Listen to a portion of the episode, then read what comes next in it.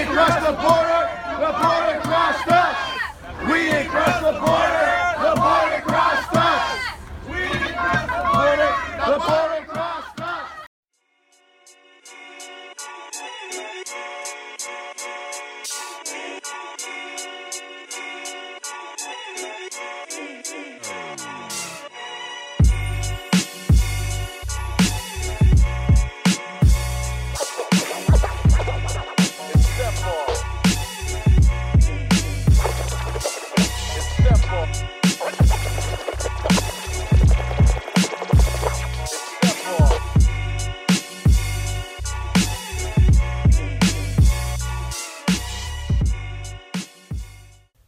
Before we begin today's episode, we'd like to send our condolences to the family of Claudia Patricia Gomez Gonzalez, a 20 year old indigenous Guatemala woman who was shot in the head and killed in cold blood by the U.S. Border Patrol in Laredo, Texas.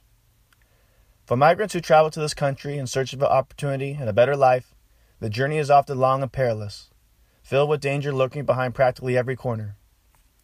With migrants oftentimes traveling through multiple nations at the mercy of traffickers, coyotes, cartels, gangs, national police, and then assuming they even make it to the borders of this country, they still have to traverse what is without a doubt one of the most dangerous and heavily militarized borders and law enforcement agencies in the entire world. While Claudia's death took place shortly after the recording of this episode, we hope that you keep her story in mind during today's talk while we discuss the journey many migrants here in the American Southwest experience, the sacrifices they make, the many complicated, nuanced issues and history which surrounds that about our nation's southern border, and the long, violent legacy which has led to where we are today. And now, with that said, back to the show. Internets, what's good? Welcome back to the second episode of Step Off Radio. I'm DJ Shere Khan, aka Rob Camacho, and joining me as always is. I'm Jose Cortez, aka the Spectre of Communism, haunting Southern California. Using the original translation, you can call me the Hobgoblin of Communism. You know, Already, man. And boy, do we got a lot to talk about this week. There's a lot that has transpired over the past week in regards to a lot of things we're going to talk about in this episode. So, just to break it all in, I'm pretty sure you guys have already heard about the recent microaggressions and war on Spanish speakers here in the U.S. Um, if y'all haven't heard, um, there's two big, um, two two big events. Uh, one happened last week in uh, Havre, Montana, where a border patrol agent detained two American citizens simply for the fact that they were speaking Spanish. Ain't that some shit? just the latest in a round of attacks against brown people in this country. I mean, it kind of calls back to that period in the 30s and 20s where they were like sending off trainloads of people, uh, specifically like trying to like target like brown people as a way of alleviating uh, the capitalist crisis that they had done in the Great Depression. So yeah, like we're seeing a great like spike, especially I would uh, say probably linked to the latest Trump comments and Jeff Sessions comments. Oh yeah, absolutely. Yeah, so like so just to set just to give some background over here. So the these two women, um, Ana Suda and Mimi Hernandez, these are they're two Mexican American women, and they're and meaning they're U.S. citizens. They're you know not that it should make a difference, but they are U.S. citizens. They were born here in the states. And they were here at this convenience store speaking Spanish to one another. They speak Spanish fluently and this border patrol agent decides to go up to them and they uh, they recorded this on on their cellu- cellular phone the part of this confrontation while they're being detained and the agent says to them quote ma'am the reason i asked you for your id is because i came in here and i saw that you guys are speaking spanish which is very unheard of up here well, wait a sec, motherfucker. Up until a couple hundred years ago, English was unheard of in this in, this this country, area. too. So, so these um, so for forty minutes they're detained and humiliated, and made a whole scene in this parking lot here, um, simply for the for the heinous crime of speaking another language other than English. Like, ain't that some shit? Yeah, I mean, as always, uh, it's just justified as the safe versus sorry rather than sorry kind of mentality. But what we're seeing is that on a systemic level, these are like sustained attacks against our communities. I mean, highlighted also like with that they're going to put children into like concentration camps and they're determined to separate families. It's a war of terror against our communities designed to like intimidate us into like the shadows. And you know uh, the border patrol and other like foot soldiers of this horrible imperialist like fascist regime are uh, you know the, the main enforcers. But we it's a bigger systemic issue and i'm glad that we're talking about it. Yes, absolutely. And the, and the crazy part is is that not that these things are uncommon, but they're but they're becoming more common because people are calling these people out. So this is only one of several big events that happened like this. Another one happened in Manhattan, New York, where a Okay. New York attorney, um, Aaron Schlossberg, is was harassing another woman speaking um, Spanish in a, um, I believe it was a restaurant or a deli over there. They were, and not only does he verbally berate this woman for speaking Spanish and saying he's going to call ICE and there that people like her are the reason that um, people don't have jobs, but he even has like the the fucking audacity to body shame this woman too. Once he gets ran out of the store. yeah Now, as you've uh, probably seen, I think this is the one that's probably got the, the most attention. Actually, is that this guy has been um, rightfully shamed and fucking dragged by Oh, yeah. the internet. He's uh, got this bar, from what I heard, uh, his um, where he is renting out for the space for his law firm. He was kicked out of there as well. Um, you could look at video; it's everywhere online of the paparazzi and uh, just harassing him on the stage, which I, as I said, like this is fucking well deserved. You know. I highly recommend watching the videos of him going full armadillo mode and uh and just you know not all heroes wear capes No, like that yeah. to that journalist that got up in his face as he just like tried to held, hold an umbrella you sir are a hero Oh, shout out to New York. New York don't play. They, they, they get up in your face out there. You know, they like New York. New York ain't with that shit. You know, so shout out, shout out to y'all for um, for um, for for holding you know these people accountable. But I think it goes down, like you said, to a, this a bigger systemic, um, a broader issue. But I think that it, br- it brings to light that um, people who hold these very very toxic and dangerous ideas they're not regulated to the common conception that oh these are backwater folk or rednecks or you're uneducated types no as you see they're lawyers they're doctors they're teachers they're your police officers Yeah. you know Your like judges. these, you, you know, judges precisely these are people that hide in plain sight you know they're closeted fascists they're closeted racists you know and they're the most dangerous ones because it's that insidious nature of it Yeah. that it comes from a place that you don't expect. Yeah, and it'll oftentimes be got under the guise of this American nationalism concept that they're always, you know, historically trying to push as a way of justifying their xenophobia and racism and violence. Um, we're seeing large amounts of terroristic violence for particularly white men that gets brushed under the rug under the guise of mental illness, uh, while our communities are like losing fathers and sons and brothers and daughters and moms uh, to violence just in the streets from these same state actors that are like justified every time. Um, or at least that's what the DAs say. Uh, yeah, I'm. It's it's part of a bigger problem uh, tied directly to like this privilege of violence that white males in particular seem to enjoy. Yeah, exactly. You know, like you were saying, you know, like it's it's continually excused while others are castigated. You know, like we just saw um we saw a, a horrible um uh, another horrible mass shooting take place um, last week, and by and large, it's kind of already kind of um, the media's kind of moved on, and of course, um, you know, reports that this um, this kid that carried this out, you know, was um, infatuated with guns, had a bunch of Nazi paraphernalia on him, Of course. which of course, but uh, which of course, you know, like that has been completely disregarded and Yeah. brushed under the rug. Where had this had this individual that shot at school been anything other than a shade darker than the sheet of paper we have right here, you know that they would have been, oh, these are these people are animals, they need to be sent back to their country, or they're terrorists, or you whatever run of the mill, um, you know, um, slandering of entire groups of people. You know, this administration has done, you know, um, for the past several years. It's true, and no one really wants to mention that both of these like largest mass shootings lately within the last year, uh, one done by Nikolas Cruz in Parkland, Florida, and the other one recently done in Santa Fe Springs to, or Santa Fe High School down in Texas. Um, there was you know ample evidence that these were carried out by people who had been infatuated and if not influenced by right wing propaganda, if not like uh, white nationalist or, or American nationalist Yeah. perspectives. Um, the fact that these mass shootings are being completely disregarded uh, for what they are, which is right wing terrorism, um, is a troubling sign in a country that already has a long history of supporting right wing, like fundamentalist terror against people of color. I mean, whether it be lynchings or whether we, it be police shootings or neighborhood watch lynchings that are happening in our country on a daily basis now, uh, it never really stopped. So ultimately, that like what that's what brings us to this point in time where organizing is our only way of defending our communities. Absolutely. Organize, organize, organize. If you're not already in a group or organization, get out there, find like minded people, find something that you're passionate about. And Oh, with yeah. that said, um, we got a great show lined up for you with another great organizer. Um, just a, a, a wonderful human being. Um, we hope you enjoy.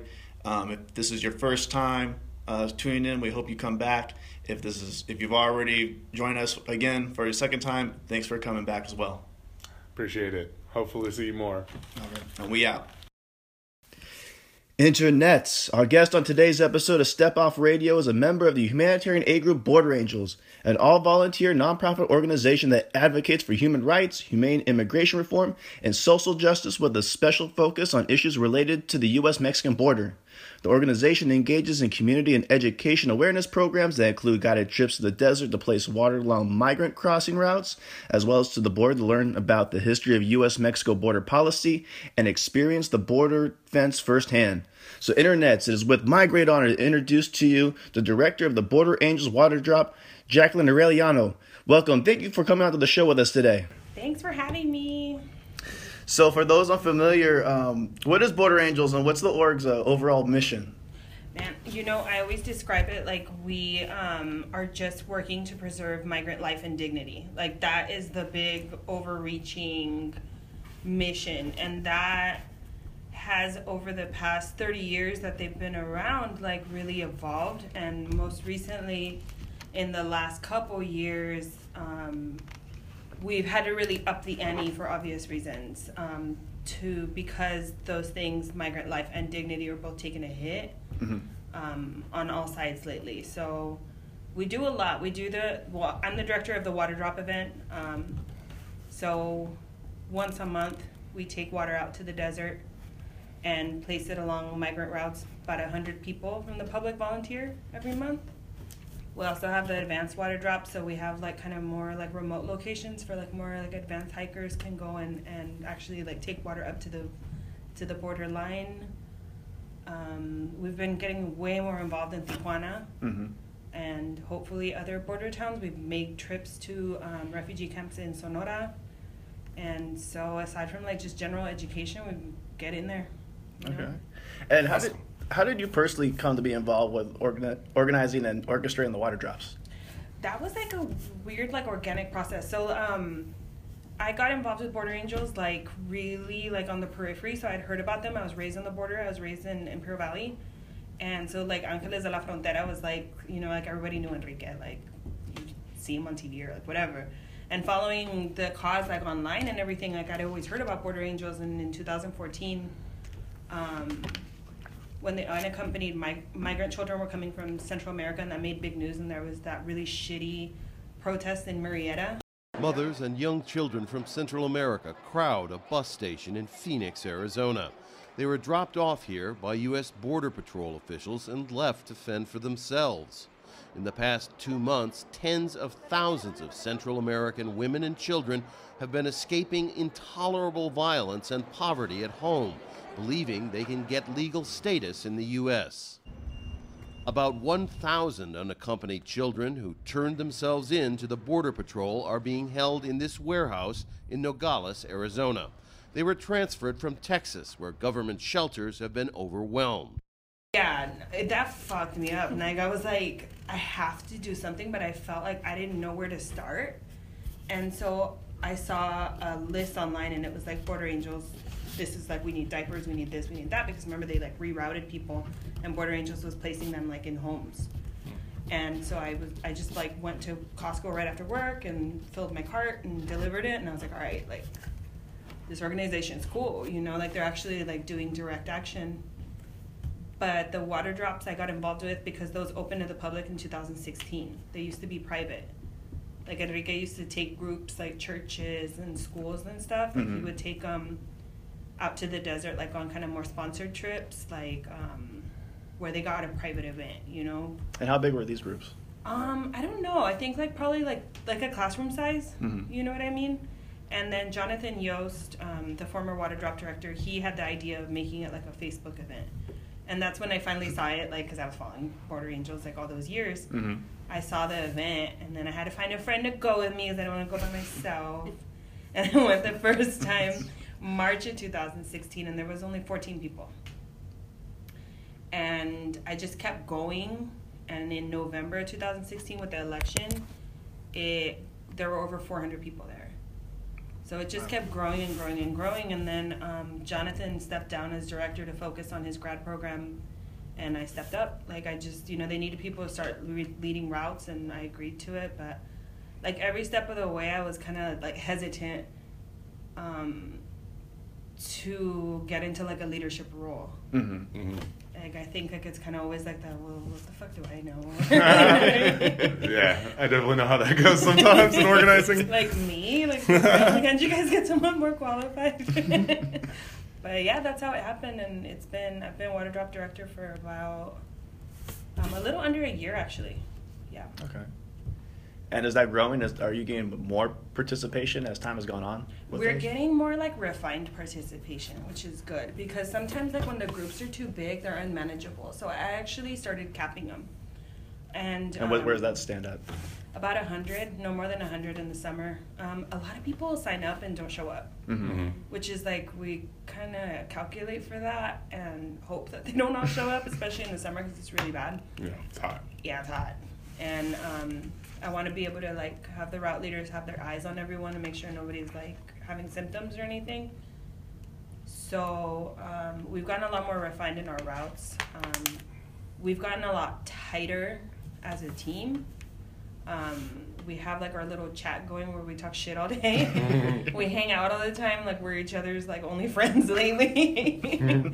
so we've turned into like a real family, and we spend a lot of time in the desert. So now, like we used to find like a consumed gallon like every now and then, and last month when we were scouting for this for this Saturday's drop, um, we found 16 just along one route.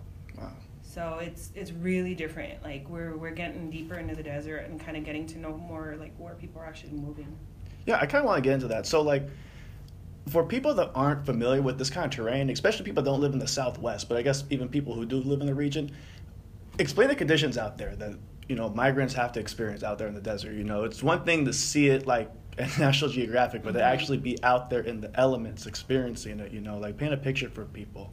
The desert is like no joke. It's no joke. Like I've we've all gotten some form of heat sickness, and I grew up out there. You know, it's it looks like an, like another planet. First of all, everything looks the same. It's super easy to get lost.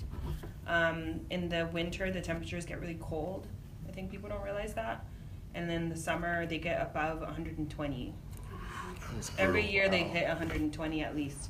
Um, we've done drops in 117 degree heat, Wow. and that was horrible.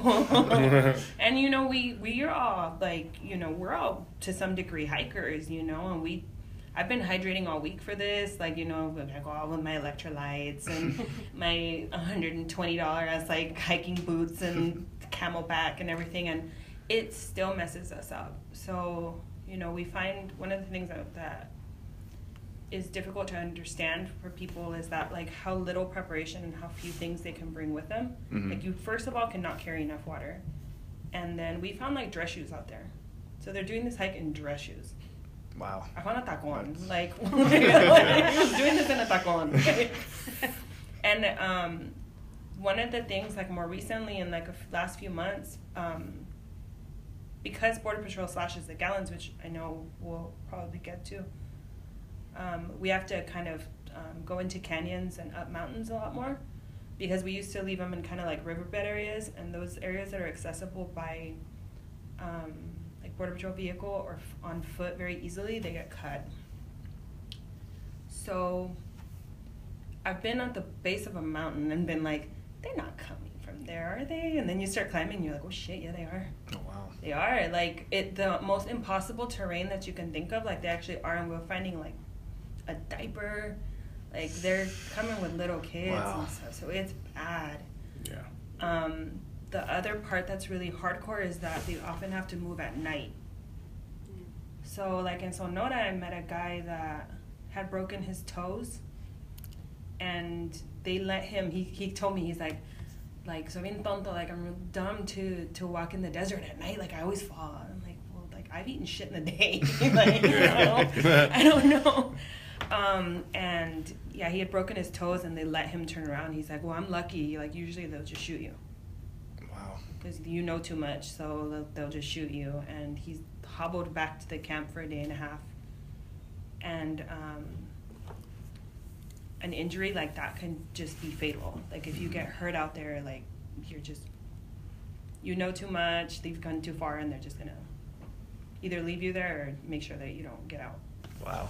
Wow. Yeah. That's that's that's terrible. Yeah. Wow. So, so you said that you guys have been getting more and more involved with um, in border towns, you know, Mhm. particularly uh, Tijuana. So you guys recently helped assist with the caravan of uh, Central American migrants seeking asylum in the U.S. Uh, give us a little backstory to the situation and how Border Angels has helped assist the families and the individuals seeking asylum in this country. Yeah, so the um, the Via Crucis Migrante has been going on for years. I'm not sure how long. I know Border Angels used to have a more direct involvement. Pueblos Sin Fronteras does amazing work.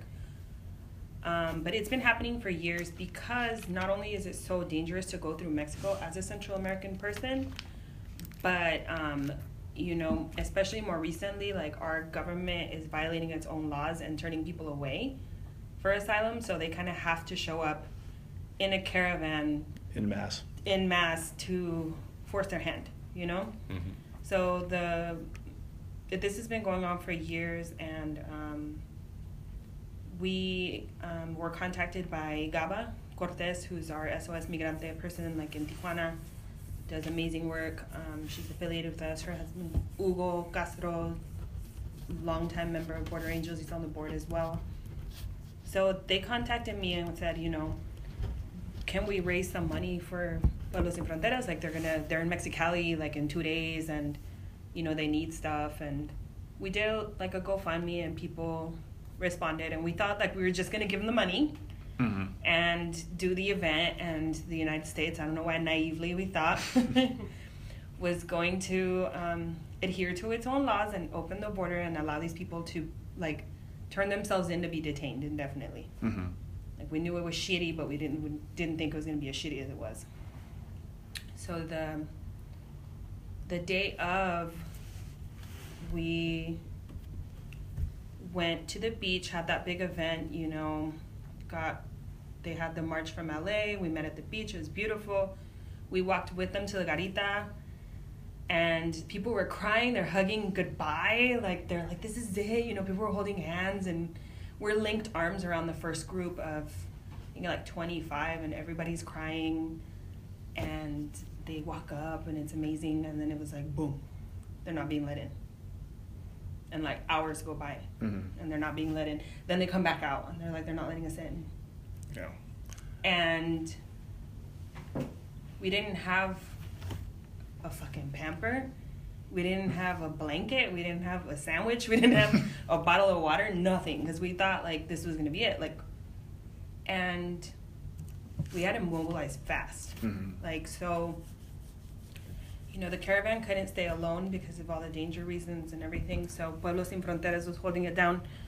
We were making like sandwich line and you know, urgent call to action on social media. Um, girls from Pop SD, San Diego, like Julie and Nadia, like drove down to TJ with like a car full of blankets, and we're in Walmart buying every blanket. They're thinking we're weird. we're buying tarps because it starts raining. It's a nightmare. So, what turned into like I thought we were gonna cross back like at two. I mean, I crossed back at five in the morning. and it was a pop-up refugee camp. Yeah. So Yeah. for people that uh, how many people were were waiting out there at the Oh, like I as a? I believe it was like 150 or like 200 total, and they would have like a group that was inside the garita, like Mm-hmm. waiting like at the entrance because they were gonna be like the first group, and so they would kind of swap out. Yeah.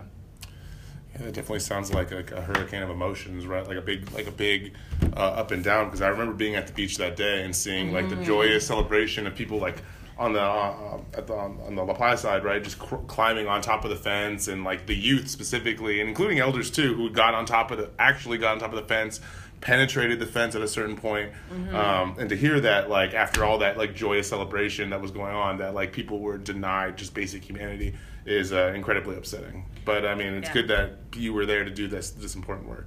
and it was day after day it was day after day and like nobody knew that this was gonna happen nobody knew if they were gonna leave him out there for like i mean it fucking was raining Yeah. Yeah. so Yeah. we got tents and like the public was just amazing and coming through we ended up getting more donations than we can handle and we have a storage now that's like packed um, people drove from all over the state honestly like to bring stuff so it was really cool but like um, heartbreaking at the same time because we're like dude do we need to like just make like this tent city like semi-permanent like when the fuck are they gonna let them in Yeah. you know and they would let them in like a trickle Mm-hmm. it was so deliberate Yeah. So from beginning to end, how long did it take from the first person they let in to the very last? How long is that We- process? we that event was we started on sunday the camp and they didn't close up the camp till friday What? Mm-hmm. Yeah.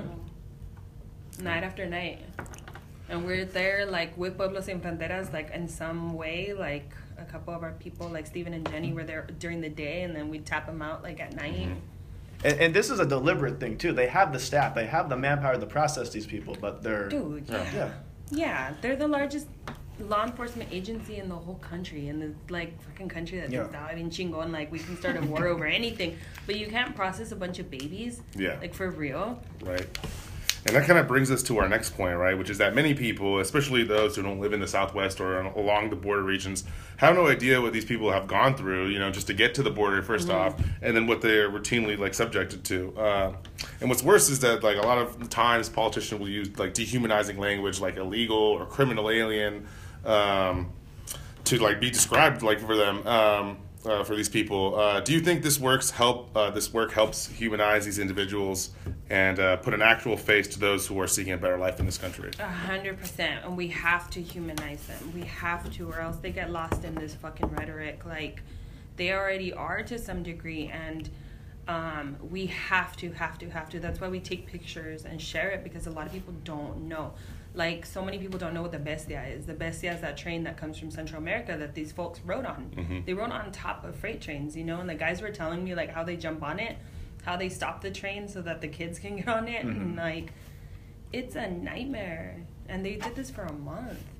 You know, and that's nothing compared to what they were going through in Honduras and in Guatemala and everything. You know, I took Al Otro Lado is an incredible like legal organization over there and they needed help um, with taking the legal declarations of asylum and you know, we're just in a tent like our hotspot and you know they just texted me like bring your bring your laptop and you know spanish speaker. So we're over there and then like you know people were telling me these horrifying stories horrifying stories of you know they raped my daughter they told me they're going to rape my 12 year old they're stalking my son at his kindergarten you know i found notes that like by this and this date they're going to light my house on fire with us in it every time I move, they find me. Honduras is little, you know, and these are not folks that are like these awful criminals that they try to make them seem like because all they want to do is like manipulate them for their own agenda.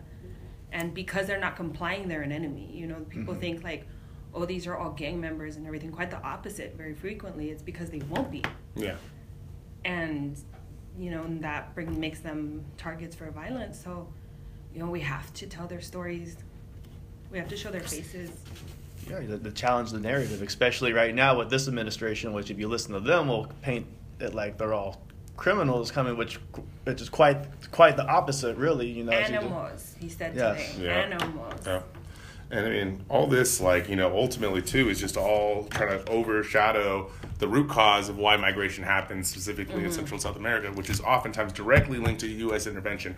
Uh, we'll get to that. I have a question about that later. but um, yeah, like that, that often gets like swept under the rug um, that U.S. interventions. Um, like are a big a big factor in this, right? Um, uh, and and in the politicking that goes on, uh, especially in the United States in this climate that we live in right now, um, it seems that they they're used as political capital, right? Like these refugees sure. are used to like as a as a form of uh, being able to like hype their own base, like the, Yes. the right wing's base. They're being like with on both sides. Mm-hmm. Like in their home country, they're being like messed with by the U.S. and uh, you know, etc. And then they come over here and they're being used as pawns. It's like, Mm-hmm. Dang! And then you detain them and you make profit off their back, and then you go and insult them. It's like how many? How like están sacando jugo? Like they're just like taking every last drop out of these folks, and it's just like, it's so we yeah we have to show them that they're people. Mm-hmm. Awesome. Yeah. So now, last fall, a video showing Border Patrol agents slashing and destroying water containers you guys and other individuals have left for traveling migrants in the region surfaced. Now, this video, of course, it was dated all the way back to 2011. So this is an ongoing issue that you guys have known about. Like this is something you guys have been dealing with. Um, how did it feel for this information to be brought to light to like a, a great the greater public, really? Dude, that was huge. So yeah, that was No Mas Muertes in Arizona. Um, that did the years of research and set up the cameras and everything and got them kicking them, cutting them, like actually. But we've been knowing. Every organization that does this knows. Um, people are like, oh. Who would hike all this way to cut a gallon? I'm like, is that rhetorical? Like, dude, like- because like, and people like really like with this wonderment of just like this like innocence that they're like, who would do this? And I'm like, who do you think is out here? Right. Yeah. Who else is out here? This is not Cowles Mountain. There are no hikers out here. And so we've been knowing for sure. There was one time in particular that we found 50 gallons slashed. And so we posted the pictures, and people flipped out because they were like, How could this happen? And it went viral and that kind of thing. And then um, after that, we started seeing the gallons be punctured, Mhm. like discreetly. Like they get like a little hole. Try to be more slick. Yeah. Yeah, because like when they gutted them, it was like very visceral, I think, looking, and that triggered like this big response. And so now when they puncture him, people will be like, "Oh, well, it could have been an animal or something." Which sometimes you know an animal does chew on them, but like fifty, like come on, 50 of it, yeah. Yeah. fifty in a row. Come on, come on. Who you trying to fool, you know? Neat little punctures Yeah. too, probably the With those same general one-tooth region. Animal. Yeah, exactly. So yeah, we've been knowing. well, given that uh, all this, you know, has come out about the Border Patrol directly, like doing these things, slashing water bottles, and making this work particularly difficult, how does uh, the Border Angels' relationship with the Border Patrol impact this line- this kind of work on a like interpersonal or organizational level? you know that's that's like we have like a i hesitate to say we the organization has like um, a working relationship with border patrol to a degree that it has had for the last 30 years um, however the climate of that has continuously um, evolved or devolved as well um, you know Rodney Scott, like that new guy that just came in, he's not allowing the Door Hope event to happen anymore. You know, we used to be able to open the gate and allow a few families to hug. That's not happening anymore. We used to have events like, you know, a symphony at the border where like the Tijuana Symphony and San Diego Orchestra would like play together in unison. That was beautiful. We'd have yoga and that kind of thing. Shut down. We can't do that anymore um, families used to be able to like chit chat and take selfies and everything like at Friendship Park. Now you can't even do that. Like you, they can't even go to the mesh and talk to each other. Like it's horrible. Um, so yeah, we still like have some sort of interaction with them because we want to be able to continue our work. We're in BLM land, you know, so it's not like we need their permission. But um, ideally, like in a perfect world, well, in a perfect world, we wouldn't need to be doing this shit. But like in a perfect situation, considering that we do, we would have like more of like a working relationship than a passive aggressive one, which is what it has evolved to. Yeah. Awesome. You know, thank you for going into that. That's, that's very appreciated. I, I appreciate the information. Um, It's tenuous. yeah, I can imagine, right? Like, it's kind of like we run into each other and like it's like, oh, what are you doing? I'm hiking. Like, you know what I mean? It's Yeah. like nos tiramos like, you know. But I have agents like in my family. Like I have agents that I know just having grown up in the border and stuff. And like a lot of agents will tell me that they appreciate what we do because they don't want them to die.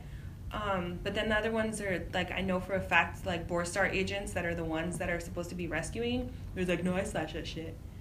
You know, so like and I, you, I know you guys have heard about that guy Francisco Cantu, that former border patrol agent that wrote Mm. that book. That's like, well, we went to the book signing, and as soon as it was like any questions, I'm like, ah. You know what I mean? I was like, yes, I do, in my border patrol shirt. And I'm like, have you ever personally witnessed this? Yeah.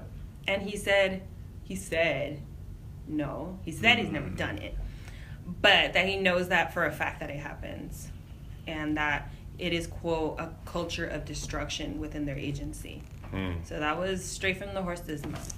Internets, don't touch that dial. Step Off Radio will be right back. But first, a couple messages from friends of the show. What up, Step Off Radio? This is Nate Witzel with SDLovesHipHop.com. If you vibe with Rob and the good folks here at Step Off Magazine, then chances are you'll love what's going on with the SD Loves Hip Hop podcast. It's available on all streaming platforms. We recently had San Diego's own Odessa Kane, Bay Area Spitter Locksmith, and 2018 SDMA Artist of the Year nominee Parker Edison on the podcast. Right now we have DJ Bar One, South Central MC Jag both on deck. Come and be a part of the conversation on hip hop as a catalyst for change over at SDLovesHipHop.com. Again, that's SD like San Diego, SDLovesHipHop.com. Peace, love, and hip hop. Now, I like how you brought up like the events that you guys used to do in Friendship Park. Um, now, as you brought up, they no longer allow that. Now, you guys recently took part in an event in El Paso, Texas, actually, where um, 300 families were able to embrace across uh, the Rio Grande. Um, now, obviously, it was a very emotional event. Um, there was um, there's even a woman that I think I saw on social media that she drove all the way from California to Yeah, she drove to San Bernardino. and she hadn't seen her sister in 10 years you know and this just for a three minute embrace pretty much you know like so criminally short really when you get down to it um, but the california border patrol refuses to allow you guys to hold these type of events on our borders here in the state what did you find the most striking comparing what you saw in texas to like now what's in california They mob us over here. they do. No, over here it looks like a war zone. I know those you guys that you guys have been to Playas and, and compare it like yeah. Playas looks all happy and over in Border State Beach it looks like the fucking Hunger Games. Like it, Real it's, shit. it's so creepy. Yeah. It's so creepy. And same thing with our like Door of Hope event. Like Enrique said that there was like a dozen agent vehicles. Mm-hmm. Vehicles. Over there, there were four vehicles for 4,000 people that hugged. There was like two federales on the other side and like a couple, and the agents were like laughing with people and like drinking coffee and chilling in their car. Like they weren't like they are over here, like all posted and like making like faces at people and stuff. Like, Yeah. and keep in mind this is in texas of all places this is in Texas. Here in California, I think because we get so much media coverage, you know, Door of Hope's been covered internationally. And it's like, you know, same back to the humanization thing. That is a very humanizing event. If you see someone hug their mom, we all know what that feels like to hug someone we love and experience that emotion. No, like I can't imagine what that would be like after years, though. Or if you maybe it's gonna be the last time, Yeah. you know. And so when you show that, like it hits people in the guts, and like I think that's why they make it so crazy over here. Like they can't. It's like PR. Mm-hmm. They mm-hmm. can't have it. You know, and think about like the psychological image that that does. It's like if we militarize it hardcore, at least in image, that implies that there is danger on the other side. You know, you can't have if you have them like if you have fucking drones and agents and dogs and guns and like all this stuff, then that must mean that there's like an enemy, not like a nana getting a hug. like, Right. But it really is. It's just a nana getting a hug. So like, yeah, the event was very different, very very different.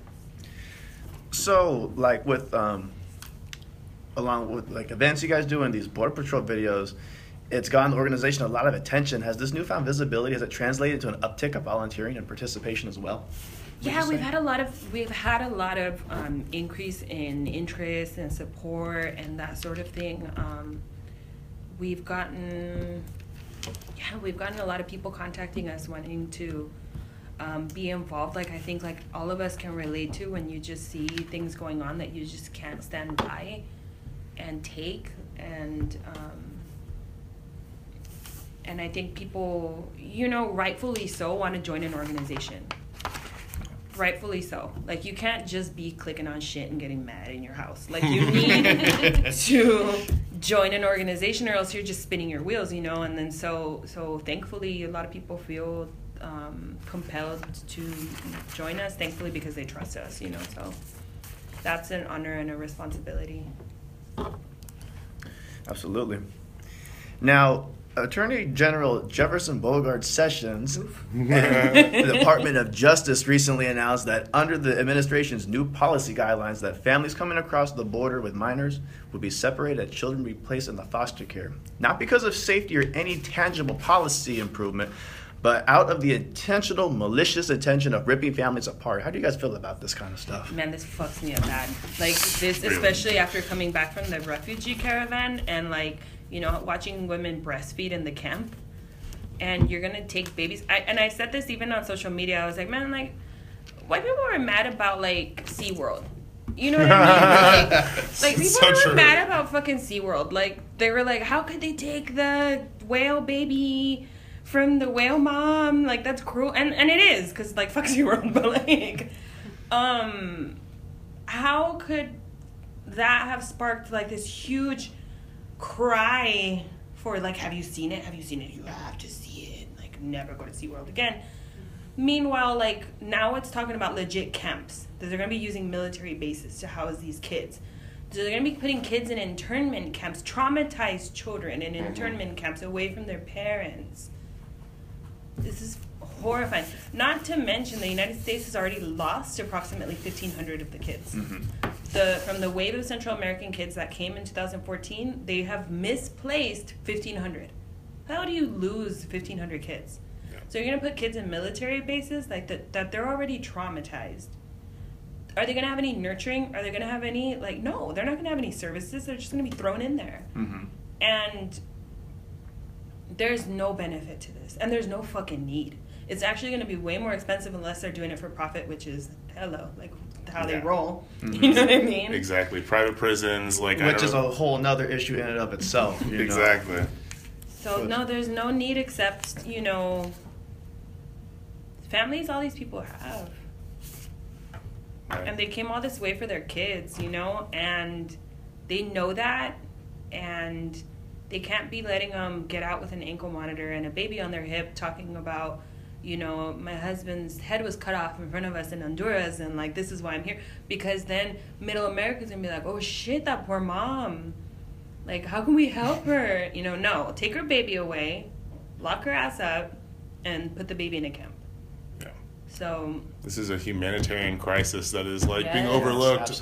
Uh, oftentimes under, under this like yeah, see no evil, hear no evil, speak no evil kind of thing of like we'll put them in facilities like Otay Mesa and other places, uh, and like you said, military bases. Uh, which I have a, a very like I want to definitely ask this question about uh, the war zone that we re- referenced a little earlier. But before that, we'll get uh, to another piece of human garbage off of uh, Trump's like uh, cabinet uh, chief of staff. one, huh? yeah, you know. Oh yeah, the Trump's chief of staff John Kelly uh, recently made some vilely bigoted comments saying that uh, quote a vast majority of illegal immigrants don't integrate well and don't have skills. They're also not people that would easily assimilate into the United States. They're uh, overwhelmingly rural people. In the countries they come from, fourth, fifth, sixth grade educations are kind of the norm. Now, of course, Kelly's comments are complete horseshit, uh, but nonetheless play into this ugly cycle of racist, xenophobic rhetoric. Obviously, with comments like this being made so openly and by public officials, nonetheless, in the age of Trump and the rampant scapegoating and villainization of immigrants, uh, particularly those from the global south like Central America and Mexico, uh, the public debate around immigration is the most toxic it's been in well over a generation. Uh, why is an org like Border Angels so important, especially given the current political climate and uh, rhetoric coming from this administration? You know, like when you guys were asking me about like, do we have more, um, inc- like, have we seen an increase in like interest and all that stuff? You know, like this kind of shit that they pull. Um, I feel like it's not working for them. Like I feel like they think they're making headway and they very well might because right now they're in power, but like honestly they've mobilized people like in a way that I personally had not seen. Um so it's important though that we don't get tired and we don't get numb. Um of course people fucking bullshit. Yeah, like of course they don't fucking integrate. Like yes they integrate but like should we should they lose their culture should they lose their language you want to strip them of their personhood you want to strip them of their families obviously i mean like unless like they become like them they're gonna see them as as as lesser than and one of the things that i really enjoy like watching young folks mobilize is that um those of us that are like first second whatever generation are really like owning their roots. Mm-hmm. And that's helping us in this protection of those that are entering i feel like. You know what i mean? Like because it's like being like no you're not gonna fuck with them. Like like we came from them. So i forgot like even what the question is. That just like pissed me off. Right and i mean we're still seeing examples of this even to this day right? I mean i'm pretty sure it was within a couple of days that that video surfaced from manhattan of that oh, person Oh, screaming. Yeah screaming about people speaking spanish and it's like you know. I was so pissed at that today. Well, yeah, that got and- me so good today. and somebody was like, "Oh, he has a mental illness. He must be like traumatized from like childhood or something." Which of course is complete horseshit. there's plenty of people with trauma that don't fucking just aren't bigoted racist horrible xenophobes I'm like, so. okay, because I just straight up like was in a refugee camp with like hundreds of people, and like none of them got up in my face. So like, no, don't be talking to me about how trauma it causes racism. Well, like the funny thing is, like, like white people will learn Klingon and Elvish and memorize fucking spells from Harry Potter, but anybody speaks Spanish or anything other than English, they like lose their shit. I mean, Yeah. like it's just. But and people won't come up with excuses like, "Oh, it's mental illness." Like, come on. It's mental. Yeah, the, Come the on. woman was like, "Oh, I'm a I'm a like mental health doctor." I'm like, "Well, I'm a mental practitioner myself with 10 years of experience." So, boom. Yeah. And I've been yelled at like that like multiple times. Were they all mentally ill? And I have never been yelled at like that by a black person. I've never been yelled at like that by like an Asian person. Never. I sure have been called a wetback though multiple times. Yeah. You know, and yelled in my face, and it was all white people. So like, no, yeah, it's a disease, but it ain't a mental one. You know, even here in San Diego, um, there's employees suing Albertsons because they told them that they couldn't speak Spanish at work. So, and I was like, what? Yeah it's yeah, all and they, they're indicative of these speaking amongst each other. So Just that- amongst themselves. yeah, Yeah, among themselves. Yeah. Yeah, like yeah, I've been like supposedly like written up for that. Like they tried to write me up a, a job for that, and another one they just discouraged it. And I'm like, you can't. So, I, I really, you know, I'm I'm a little older than like the generation of like you know. Like I'm a little older than a lot of the people in the organization and stuff, so it's kind of cool because like I saw what it was like before social media, and we didn't have one another like this. We didn't have like um a, like fuck that Like, you know what I mean? Like, fuck that like don't put up with that shit and like and it's been it's been really cool to see and i'm like i'm, I'm like i'm not jumping on board of that you know Now, of course, these microaggressions, this is nothing new. This has been happening in America since the founding. But let's get to, I guess you could say, the big fish, you know, the grand dragon in chief, some may say, Donald Trump. Donald Trump is easily, without question, the most openly bigoted individual we've had occupy the White House in well over a generation. He ran a campaign which, at its core, was built on the sowing of fear and stoking of racial tensions in the U.S. As we all know, Trump kicked off his campaign from the very beginning, broadly villainizing Mexicans as criminals and rapists. Now, obviously, as we've said, this has led to a whole tsunami of rhetoric and racial tension in this country just over the past several years alone. Has this made your guys' work more difficult, or has it only strengthened your resolve to continue on with this? Both. Both. Both for sure. I was just thinking, I was like, man, like, I just want to rest. like, I just want a fucking break. Like, I just want to rest. And, like, so it's been exhausting. It's been exhausting since Trump came into the picture and um, but it's made it easier because for the same reason that we, to- we were talking about before is that people are just more into it. Um, and there's the fire under people's ass now you know? Like we used to have like a lot of people show up to the water drops and and they would come once only and um, they would take their instagram pictures with the gallon which is very cute. We encourage it you know? Like, and all that stuff. Like i'm not hating on it and everything but we always like you know we're like hey who's here for the first time? Everybody. And then who's here for returning? And like one or two hands. Now i get the list. I'm like boom i recognize all these names. Like we've got like like a little squad come into the desert that we know because they are committed so it's made it a lot easier to have like a unified team and be organized like it's kind of just happened organically because people fucking hate him so much but there's so much work to do now because like every fucking day it's like what now Yeah. So, as you said, people are more mobilized than they've been in years past. Mm-hmm. But with that said, also that brings a lot of opposition as well. Yeah. In this current era of extreme anti-immigration sentiment, are you guys taking any different measures or precautions to how the organization Um, functions? No. No? Honestly, no. Um, we have some contingency plans for things. You know what I mean? And we have like, um, like we're having a meeting tomorrow, and we we do run over that. Like, you know, to date, um, a lot of it's been all bark. Um, we get a lot of hate mail whenever any Enrique's on Fox News. they asked me to be on it, and I was like, dude, no, I need to like center myself before Fox News because I'm like, if and when I'm ever on there, I'm like, no, I'm gonna be like, hold on, I need to bring it.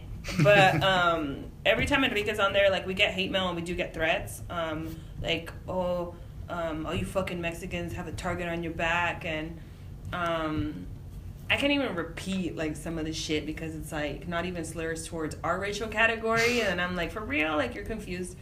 Um, so, but a lot of it, it's been all bark, you know.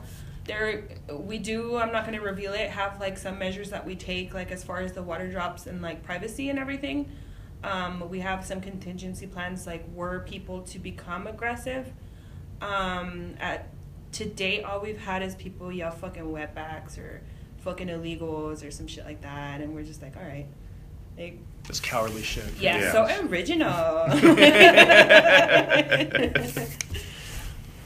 So I think I, I think you might have answered this question kind of, but like um, so that said, over the past year and a half or so, has the organization has the organization been um, impacted, or has it been remained fairly the same since the start of the Trump administration, as far as just workload, uh, participation, and just overall? the work's just become more complex. Um, you know, we're going to be starting to offer. I'm really excited about this. Um, one of our really um, committed um, safety monitors, um, Sophia, is going to be starting a therapy services um, because people have fucking PTSD. You know, like they're dealing with emotional trauma. You have people being detained and then released, and they're like, "What now?" And they've got questions. Our legal team is like hustling. Um, our day labor outreach, our Know Your Rights outreach has to evolve as well. Um, our shelter outreach in Tijuana has definitely exponentially grown. So we have a lot of work to do, but like, you know, many hands. Yeah. Awesome, and we had uh, you know it's all that's really good to hear that there's all this these campaigns going on uh, right here in our region. Um, kind of touched on this a little earlier, uh, but historically, you know, when we're talking about uh, things going on that the U.S. government does, the U.S. government has often used the false narrative for like the concern for human rights uh, as a means to justify invasions and occupations of sovereign nations. Um, given the conditions at the border uh, and what they put people through on a routine basis, depriving them of their humanity, um, how do you feel about the U.S. State Department's concern for human rights everywhere but here, seemingly, right? Like, Yeah, it's shit because people don't even know that there is a humanitarian crisis happening here.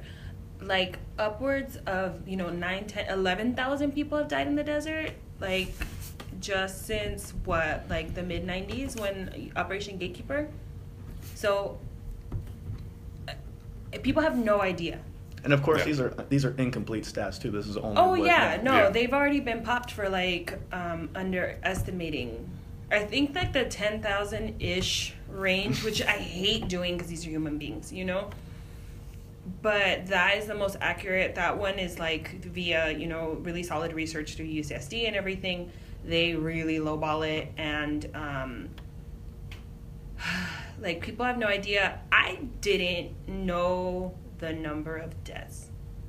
I knew though like about border crossing and I knew about desert crossing just because of my upbringing and where my upbringing was located. But what's really like um, a little shocking to me is how little people know in San Diego, given that San Diego is technically a border town.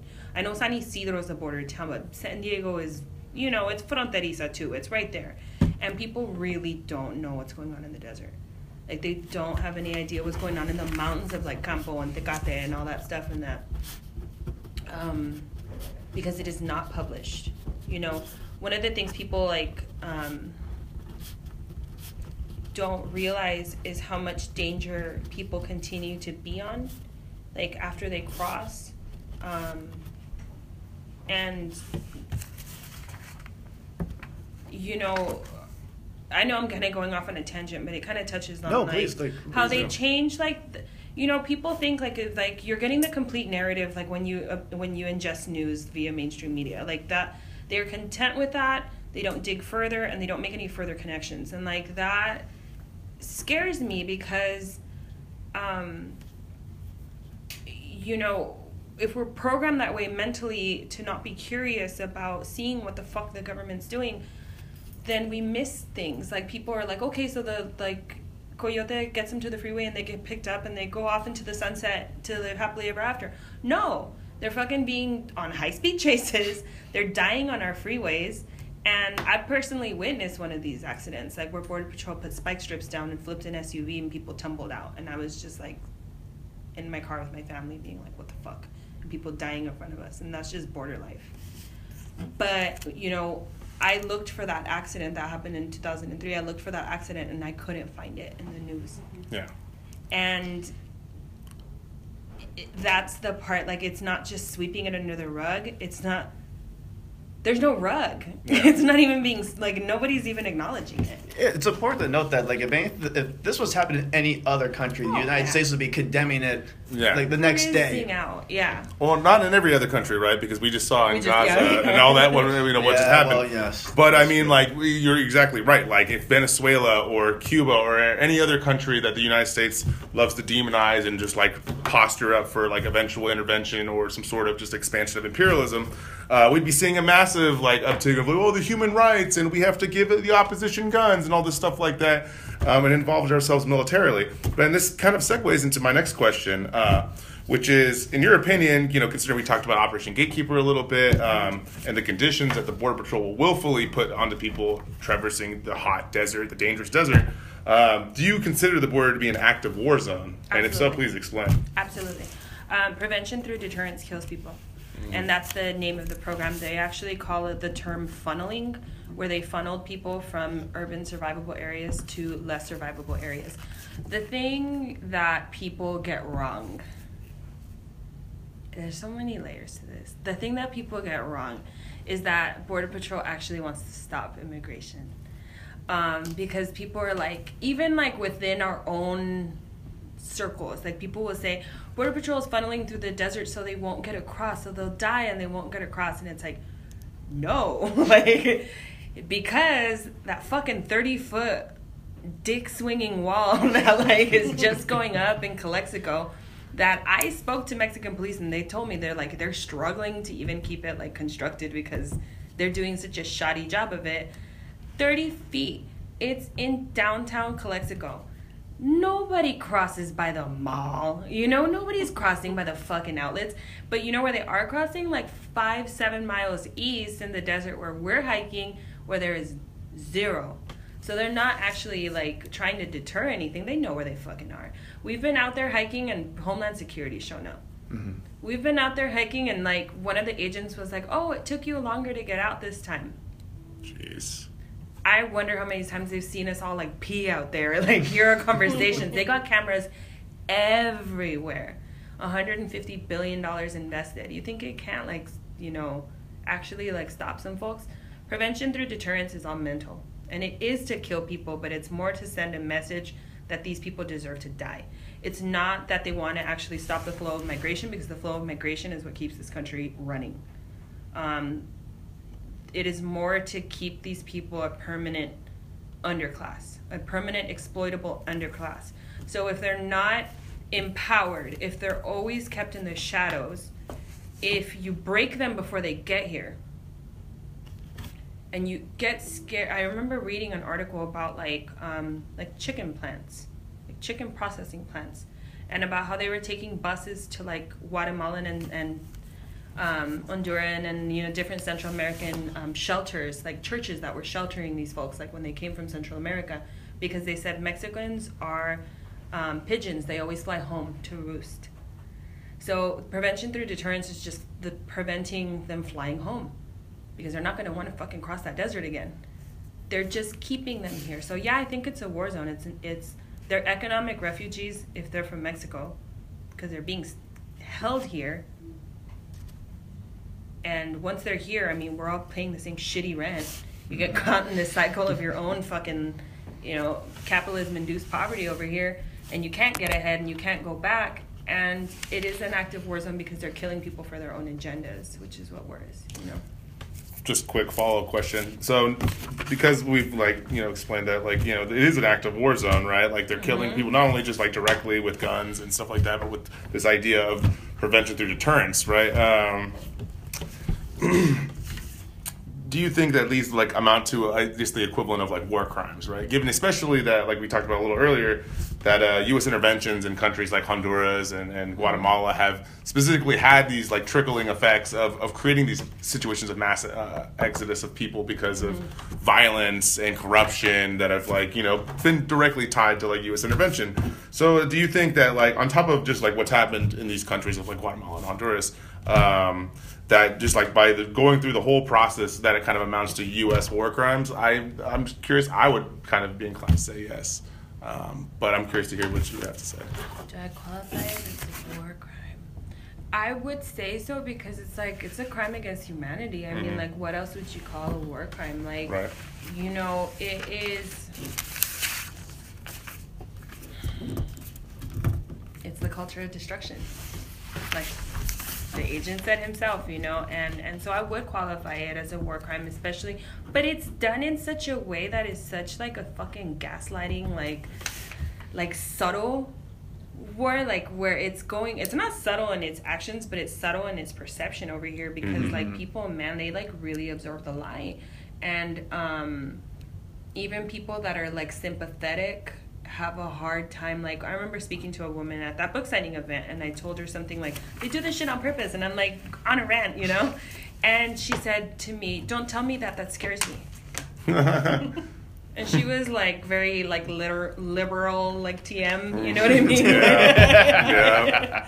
like We she was with know. her you know what i mean? Like she was real like yeah and but she, and she told me straight up like to my face don't tell me that that scares me and i feel like she blurted it out from a very honest place hmm and and i was like well it should it should fucking scare you you know Right. so um i do think it's a war but it's just different it's just, Yeah. it's so complicated and that's what makes it so hard to like untangle Yeah, I mean, you have the the State Department and other like government offices who are promoting this.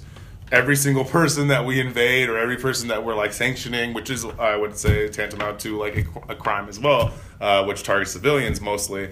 uh, they're the worst people ever. Like they're always a dictator or, or a horrible regime, and that's broadcast to the media uh, through the media to the people, and you get this apathy of like they're not even humans anymore. Like these people that are going like that are being demonized by the by U.S. imperialism.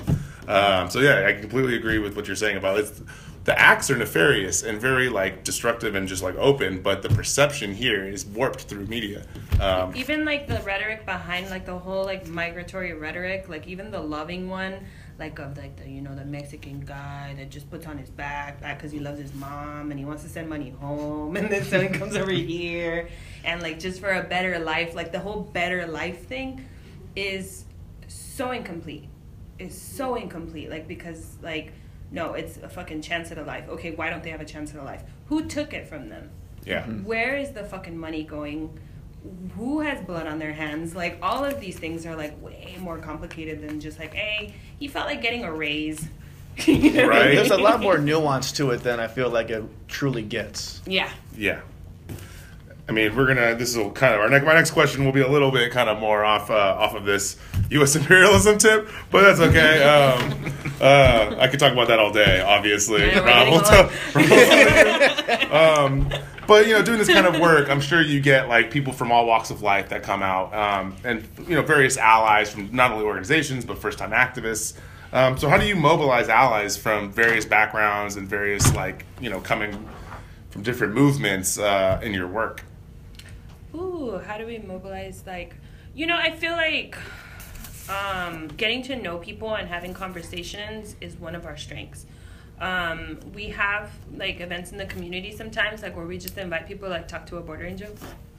It just come in like you know we've done these at like Blind Lady and uh, Border X very frequently, and so we invite people just to come ask us questions, and and chit chat, and you know, whatever, have a meal with us, and like we're doing that on I think next Friday, Café con Leche, in um, San Ysidro.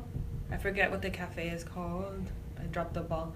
But like, um, but yeah, we have these regular Café con Leche events where people from the community can just come and have coffee and ask us questions. Like, and this one in particular is going to be about the refugee caravan.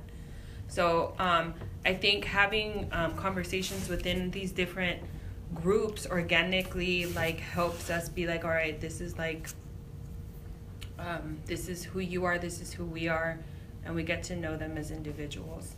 Um, because at the end of the day, um, we all kind of, and I say we, like just like the people on my team, we all kind of got in over our heads and um, didn't know what the fuck we were doing.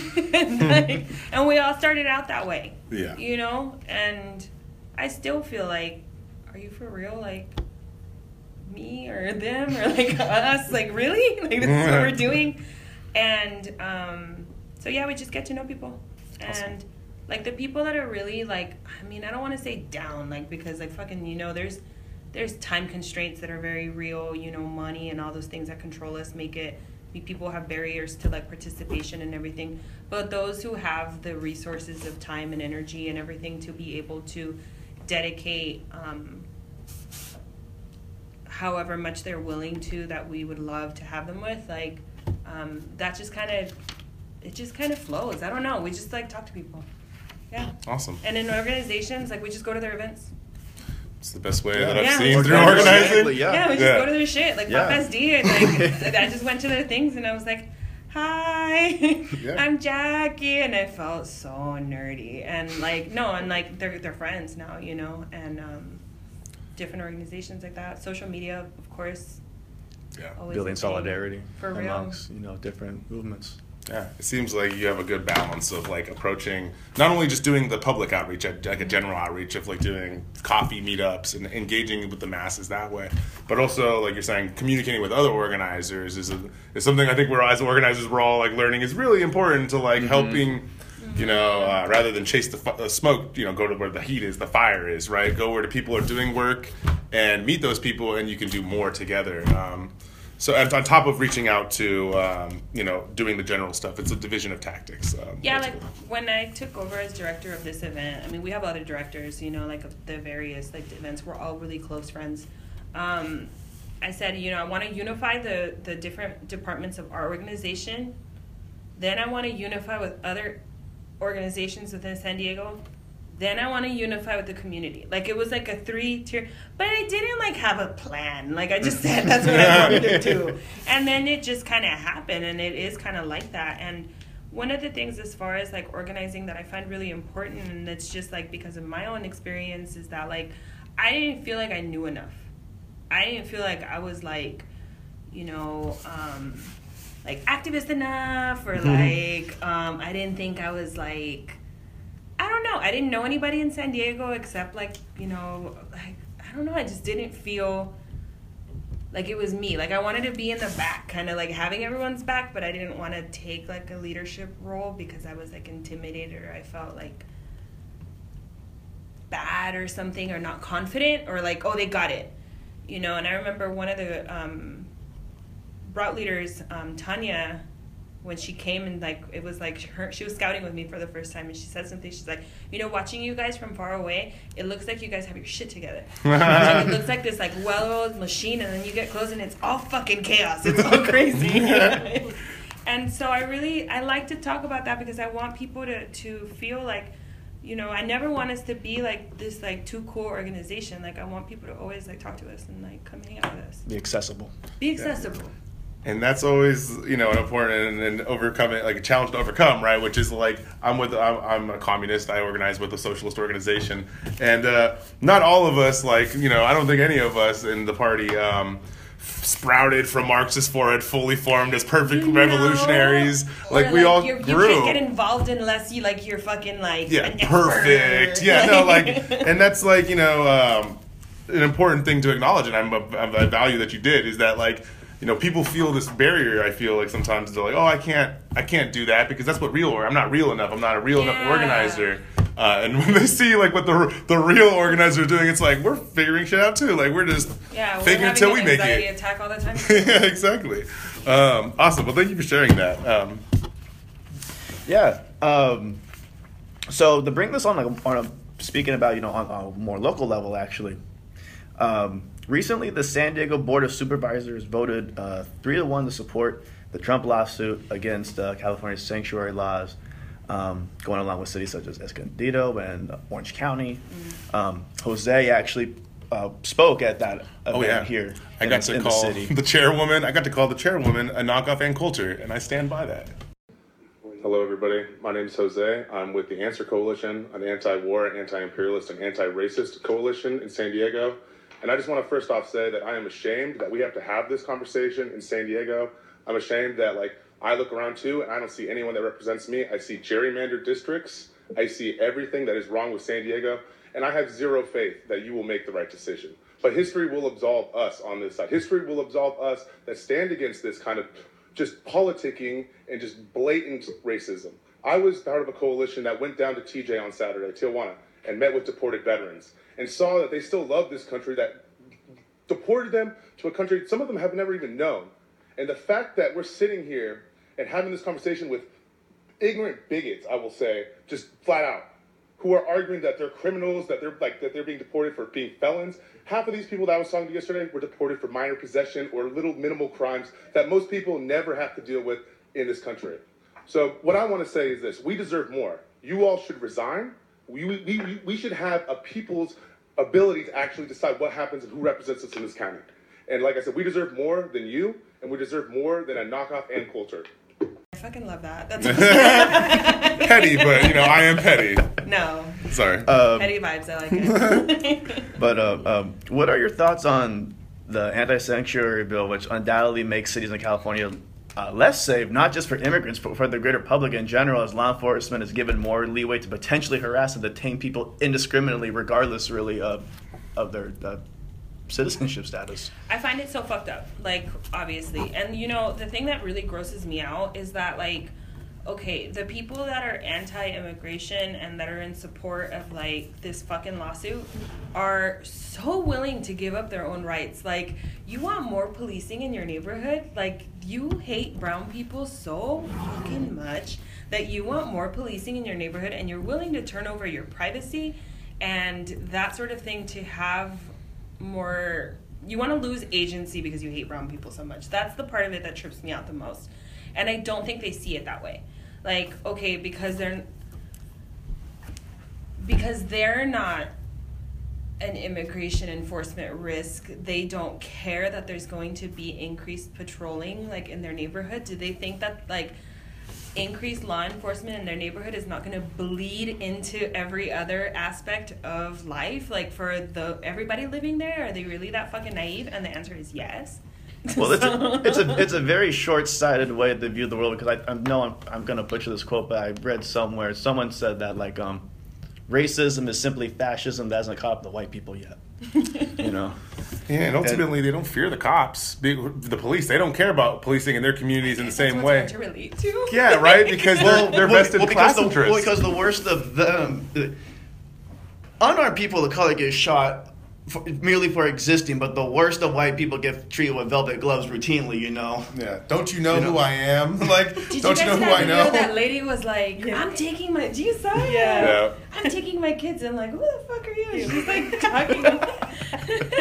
But I would argue that this is why, like, you'll see this, you know, what we would laugh at, right? Like about like, why, how do, why would they want to give up their more rights? Because I mean, we're routinely, I profile, I've been routinely profiled, like, since I'm, you know, 16 years old. I'm a grown ass adult, right? Um, but like, with these communities, oftentimes these are like middle class people. Their class interests, right, do not necessarily line. They're not harassed by the police. The police would, Yeah. are people they call to harass others or protect their private property, right? So, uh, I think that personally may have like an impact on why like these we see these bigots and the, the board of supervisors who are like, oh, we need to make our community safer, and not you know they don't feel the same threat that we all feel when we see a, roll, a police car rolling down the street I who stops it. and flashes me. my naivety again. Where I'm, like, oh, you know, they're willing to give up their rights, but I mean, I guess they retain them no matter what. So, um, or so they think, you Yeah. know, like that's what I'm saying. Like, they just haven't caught on yet because they still have shit going on for them. Like, Well, one has to wonder if they ever will. yeah, and and that's the part that I'm like, is the shoe ever gonna drop? y'all ever gonna catch up? Yeah. And so, yeah, the sanctuary bill uh, or the sanctuary lawsuit and everything, it's trash. Um, n- disappointed, not surprised that San Diego um, showed its ass that way. Um, yeah, what is it? Escondido and Orange County, too? Along, yeah, with the, uh, there's other cities as well. Those Yeah, are the, those are that the big ones. There's not, no surprise there. Just a perfect moment to, to point out too that San Diego's vote was like mostly symbolic, right? Because like they missed the deadline to actually join the lawsuit. so I just want to point out that San Diego, San Diego County, and um, all of their people So we who. would've. That- yeah. To be fair, like I will argue that like you know the San Diego County Board of Supervisors, who is like a, a historically racist organization, just because of how the gerrymandered districts are. Uh, not only did they waste our time like with like you know their hate speech and, and giving a platform to these hate speech uh, mongers, uh, but they actually wasted our tax dollars too by like Yeah. debating such a pointless, um, just Non- symbolic statement. Yeah. Um, but nonetheless, That is goofy. They missed the deadline. they missed the deadline. So now it's just like now if the uh, it goes to appeal, they can join the appeal and they can send in, and it's just really all by doing that. They send in a legal brief. Uh, which is called an amicus brief, like a friendly brief uh, in support of this lawsuit. So, you know, it's just red. be- It's uh, specifically the, the chairwoman. Uh, Political red meat. yeah, it's political red meat for their base. Uh, is running for the 49th district also. So it's a way of mobilizing this really popular in American politics, right? Hate speech, you know, uh, gets voters out because you start talking about safety and whatever, and people, you know, believe they're elected officials. Yeah. So, with this said, there's obviously a huge chasm between you know how people view these issues. How do you think we can change the narrative or change how the media portrays immigration and what is really going on at the border? Ooh, how can we change it?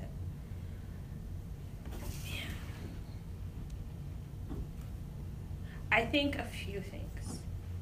I think where we have work to do is strengthening our voice as people of color, continuing to organize Raza, you know what I mean? Like just being like more unified, less afraid, continuing the work, you know, holding each other up, letting one another rest. Um, that is one part of it. The other key, very integral part of it is white people. white people. You know, somebody asked me that, like, you know, because that chick that I was talking about, I blocked her. I had like a two post exchange with her, and I was like, "Block," you know. I mean, I'm not doing this with you. I'm not educating you for free, dude. Like I have a job and an unpaid job, mm-hmm. so I'm not doing the work. And someone like we were when we were in Texas, there was a couple in front of us, and they were they admitted to voting for Trump, and I'm just like. Hell no! I don't have that face that like hides anything, and I'm like, ugh, like you know, You got the side eye and- like, mm, you know, like, just doing that whole thing, and like, um, and and James, who's with me, he's like half Chicano and like very like white presenting, and he had like this whole like engaging conversation with them about that. And he said, you know, like if you talk to people sometimes, because they did, they softened up at least in, in in interaction, at least publicly. And if you talk to people, and I said, that's for you to do, homie. Like, that's not for me to do. I got work with my people, you got work. Like, you need to collect your folks. Like, so I do think, like, in changing, like, the public opinion, like, white people need to hold white people's feet to the fucking fire already. Like, Yeah. and in a real way. You Like know? absolutely, like you know, like not just talk, you know, but like actually calling people out, you know, Mhm. and you know, But Rob, I like something on Facebook and I put a hashtag resist on something. Isn't that enough to be an ally? Am I not an ally now?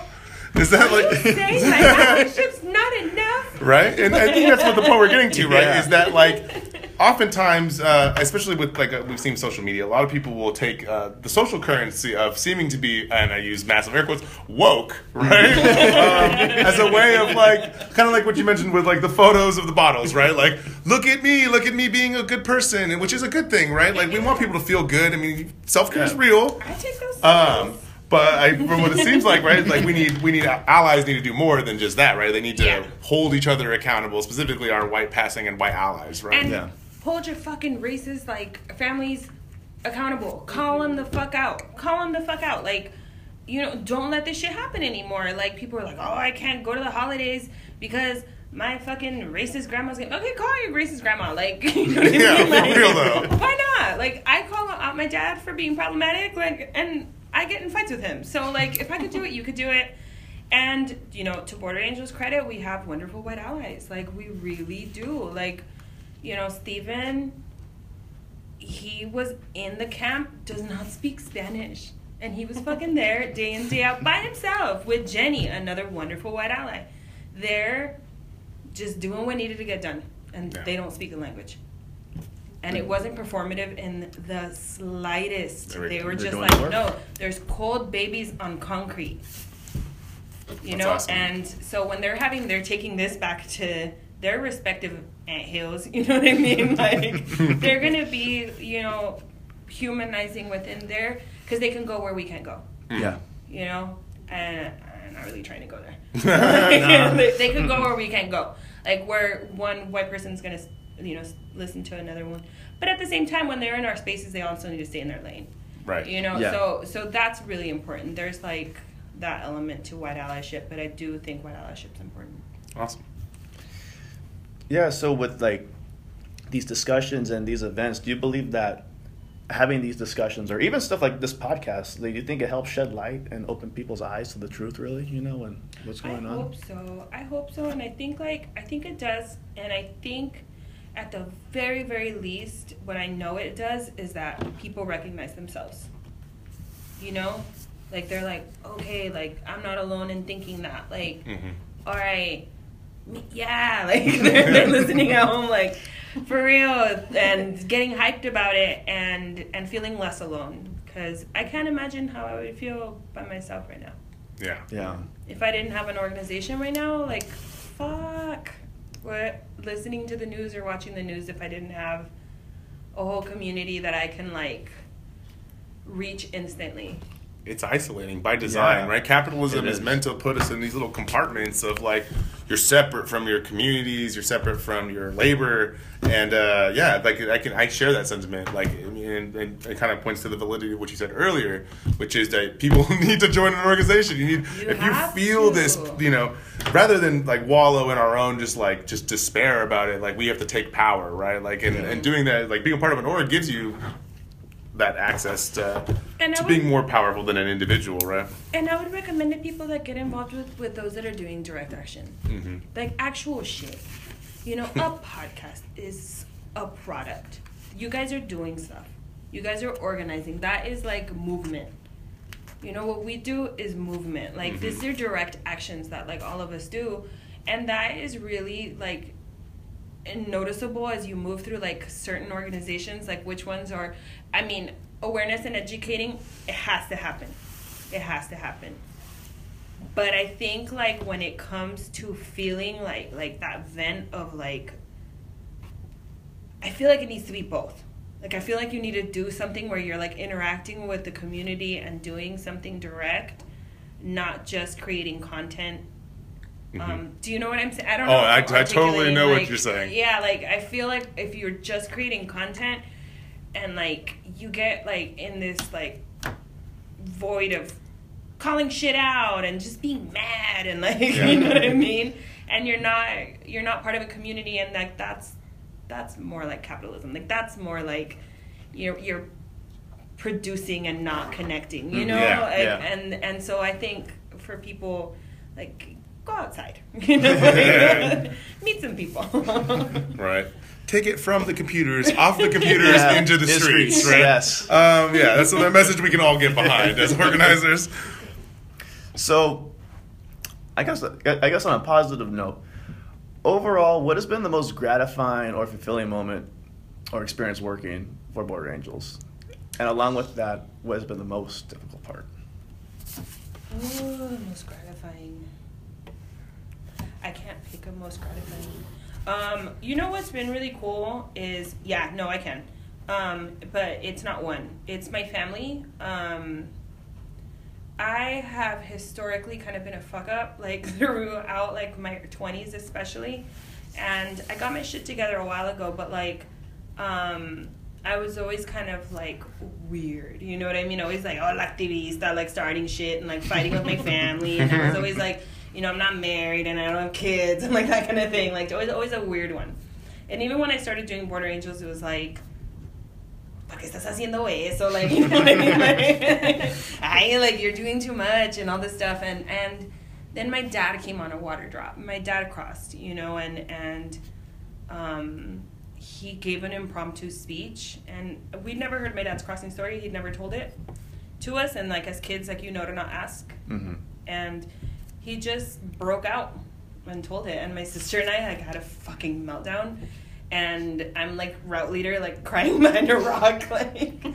And it was really emotional, like to like I felt like that was like a missing piece of my family story, like to hear my dad in the desert talk about what crossing is like, and that you feel like a hunted animal, and you can't sleep, and like all it was like really like emotional processing for him. Like I felt like it was like impulsive and cathartic.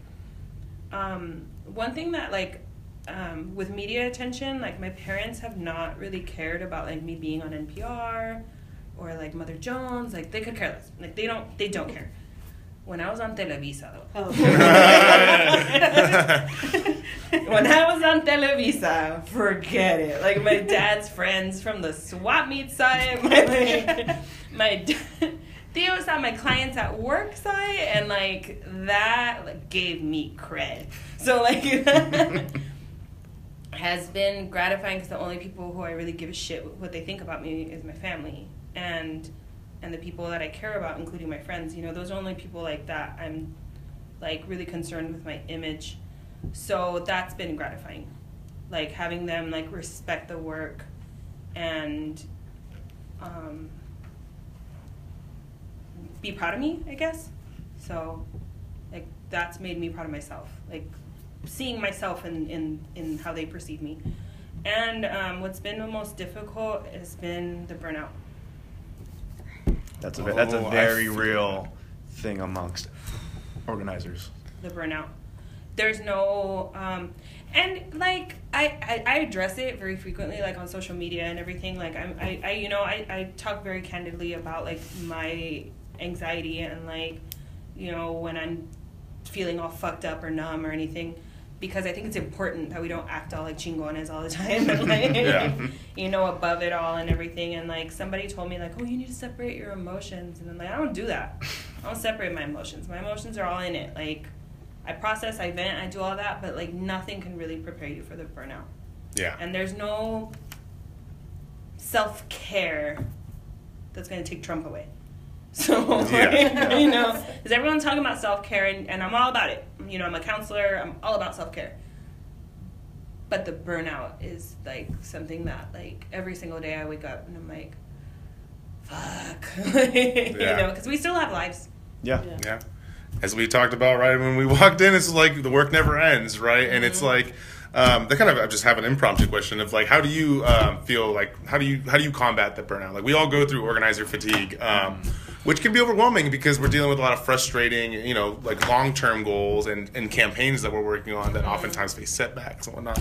So how do you recommend uh, combating this kind of organizer fatigue that hits a lot of especially first time activists or organizers really hard uh, when they first encounter it? Um, I used to take more breaks. I hope too soon. Again. but especially in the beginning, I want to tell people to take breaks.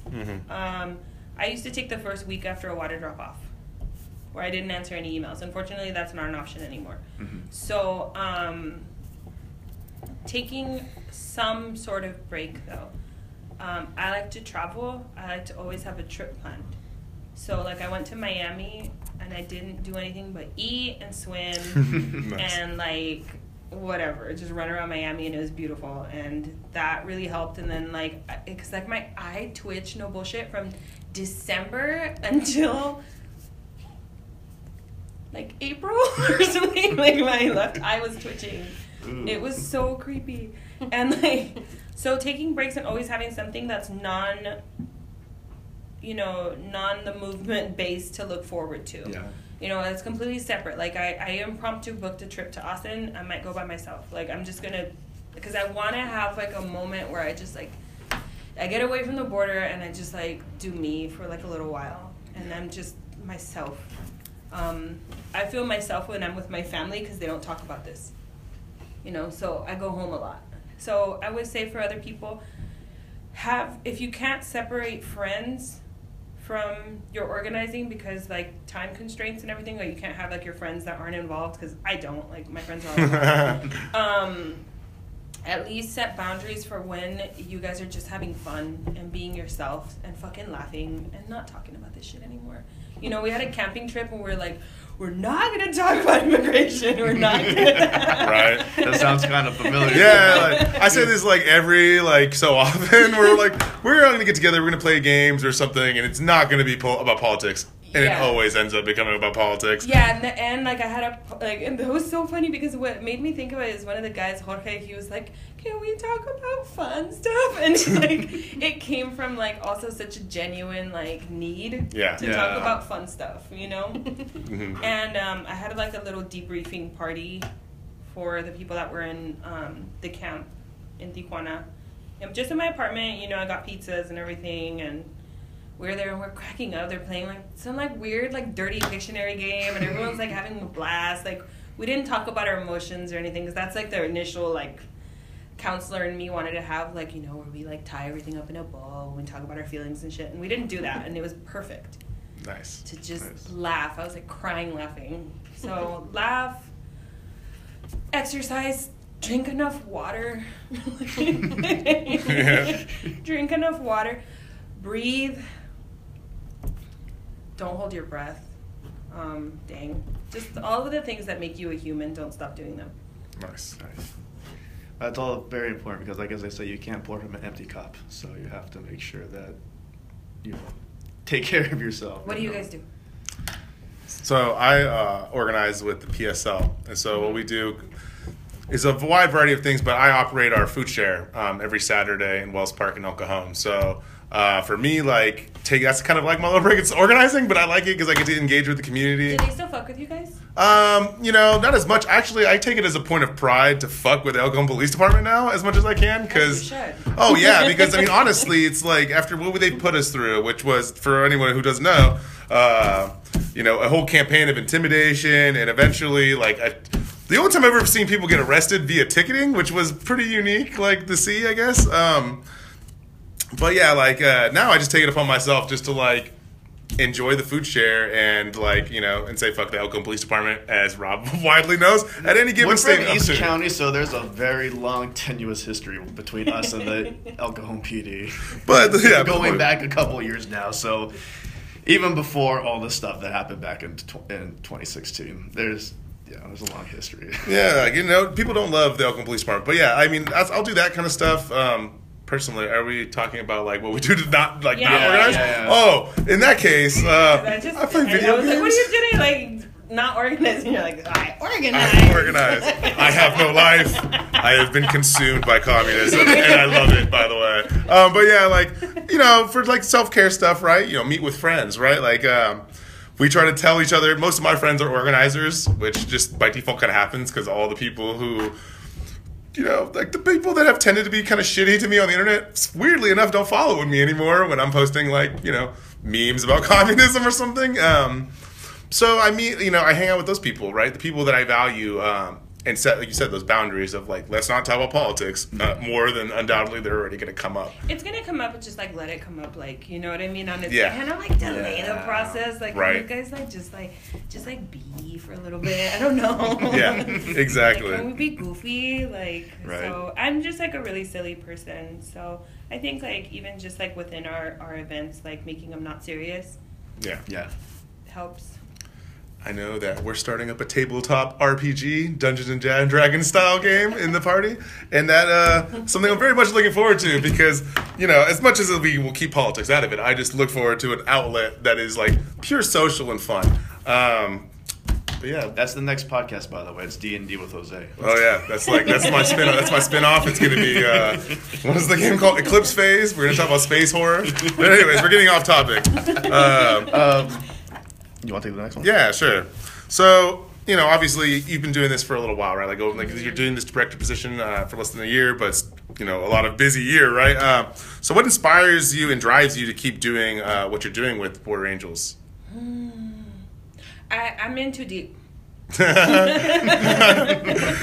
I was like, I paused. I was I'm like, I feel way too far gone. Like there's no there's I would not be able to turn this off.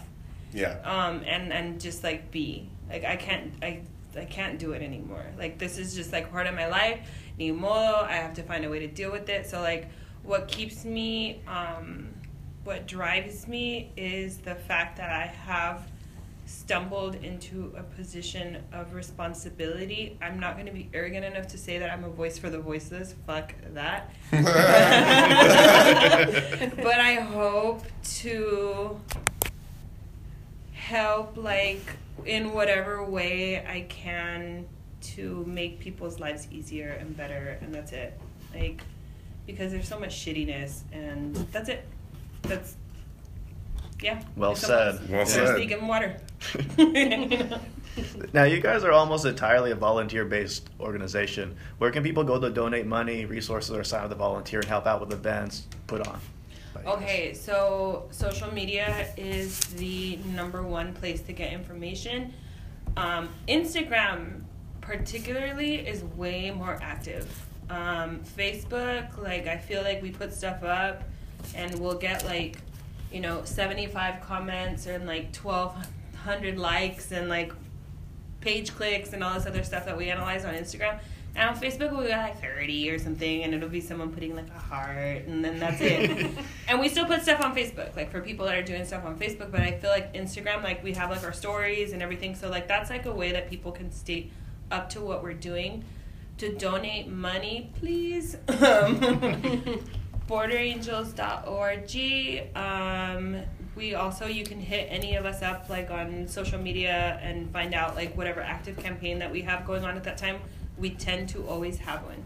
Um, the migrant caravan one just ended, but we are starting a new one for our um, the Haitian shelter in Tijuana to buy them building materials.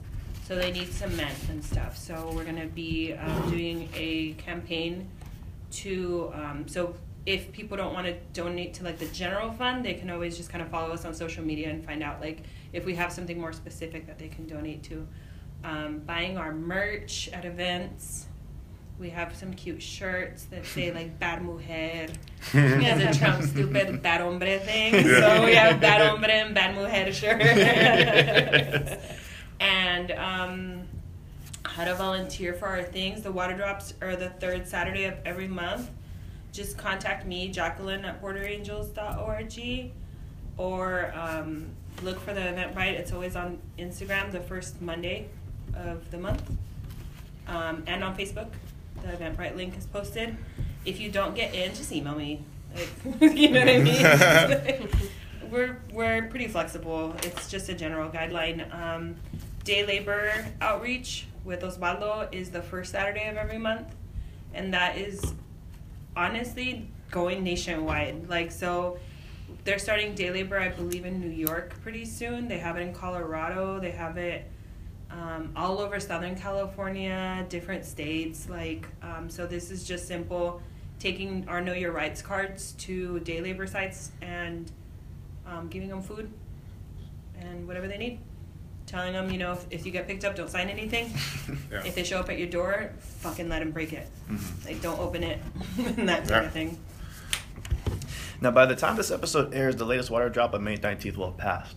But tell us where, um, well, I guess you guys you kind of already did, but where, just for people that didn't hear, where can people find and follow you guys online to volunteer and stay updated, all the latest updates for the water drops? Border Angels Official on Instagram, Border Angels on Facebook. Um, email me, Jacqueline at borderangels.org. So just follow us on social media. We're on there all day bugging. We're on there all day, like posting an article or just like talking shit or like whatever. So we're on there all the time. Great. Um, so, do you have any like closing comments or anything else you'd like to let our listeners know before uh, we finish up? I would just like to reiterate because it is so important to me, like the power of every single person. Um, and that you don't, everybody brings something important to the organization, and that's why organizing is so important and so huge. Like, we have people, like, I'm a loudmouth, I'm always talking, I'm like extroverted. There's folks that are not and they're really good at something else like that i would be terrible at. Like you know the tech stuff i don't know anything um, and that is huge. And like being organized i'm not good at like you know what i mean? So there's other people that send me reminders like did you do this? Did you do that? And i love them for that. And um, so whatever it is even if you don't see yourself necessarily in the organization members that you may be like or like admiring or like wanting to link up with it doesn't mean that you can't join them because you have something very special to offer and um, i just like really like to reiterate that because i think everybody's important Thank you for sharing that. That's very true and very important. Thank you. Jacqueline, we love the work that you guys do. Thank you so much for coming on to the show. We hope to have you back on someday in the future, very, very soon. thank, you. thank you for having me Communism will win. and on that note, Word up, no doubt. and we out. This episode of Step Off Radio is recorded at the Justice Center, San Diego. Edited by Gabriela Moreno, and our music was done by DJ Root. This has been a Step Off Magazine production.